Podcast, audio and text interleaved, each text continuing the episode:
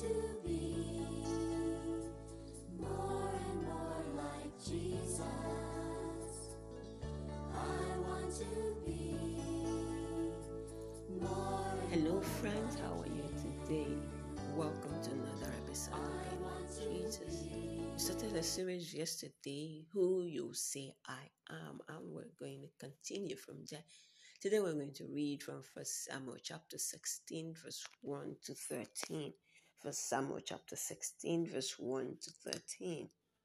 The Lord said to Samuel, How long will you mourn for Saul, since I have rejected him as king over Israel? Fill your horn with oil and be on your way. I am sending you to Jesse of Bethlehem. I have chosen one of his sons to be king. But Samuel said, How can I go if Saul hears about how can I go? If Saul hears about it, he will kill me. The Lord said, Take a heifer with you and say, I have come to sacrifice to the Lord. Invite Jesse to the sacrifice, and I will show you what to do. You are to anoint one of the you are to anoint for me the one I indicate. Samuel did what the Lord said. When he arrived at Bethlehem, the elders of the town trembled when they met him. They asked, Do you come in peace? Samuel answered, Yes, in peace. I have come to sacrifice to the Lord. Consecrate yourselves and come to the sacrifice with me.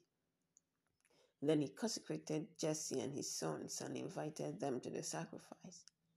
When they arrived, Samuel saw Eliab and thought, Surely the Lord's anointed stand here before the Lord. But the Lord said to Samuel, Do not consider his appearance or his height, for I have rejected him. The Lord does not look at the things people look at. People look at the outward appearance, but the Lord looks at the heart. Then Jesse called Abinadab and had him pass in front of Samuel.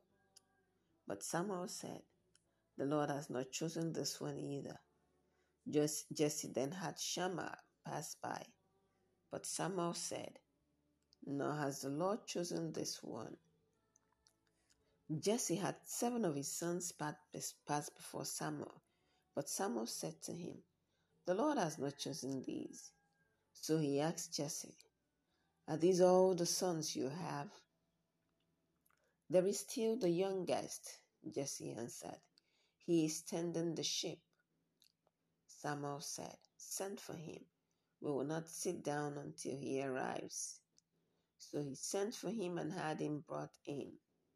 He was glowing with health and had a fine appearance and handsome features. Then the Lord said, Rise and anoint him. This is the one. So Samuel took the horn of oil and anointed him in the presence of his brothers. And from that day on, the Spirit of the Lord came powerfully upon David. Samuel then went to Ramah.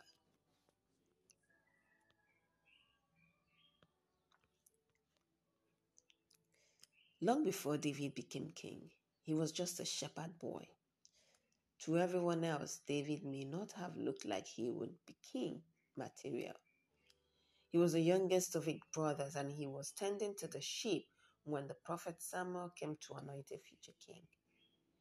When Samuel was looking at David's brothers, God said to him, Do not consider his appearance or his height, for I have rejected him. Lord does not look at the things people look at. People look at the outward appearance, but the Lord looks at the heart. God chose David to be king. He didn't look like the obvious choice from the outside, but God looks at the heart.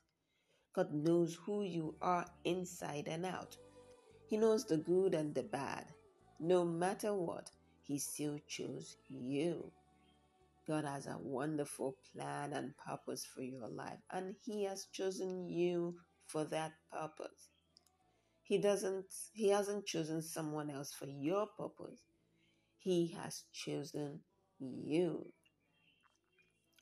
People often just look at what's on the outside.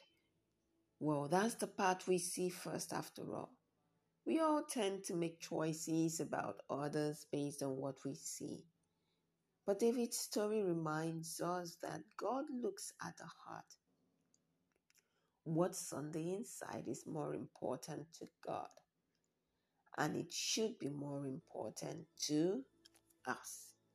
What's on the inside is more important to God, and it should be more important to us too. Let us pray.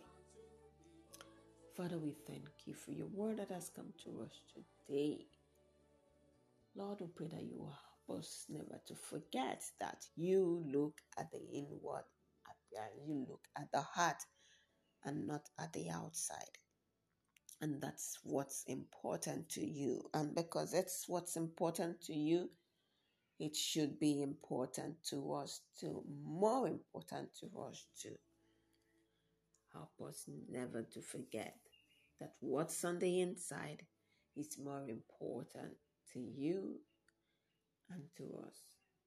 In Jesus' name, amen. Amen. That's it for today. Till same time tomorrow. Do have a wonderful, wonderful day today. Bye.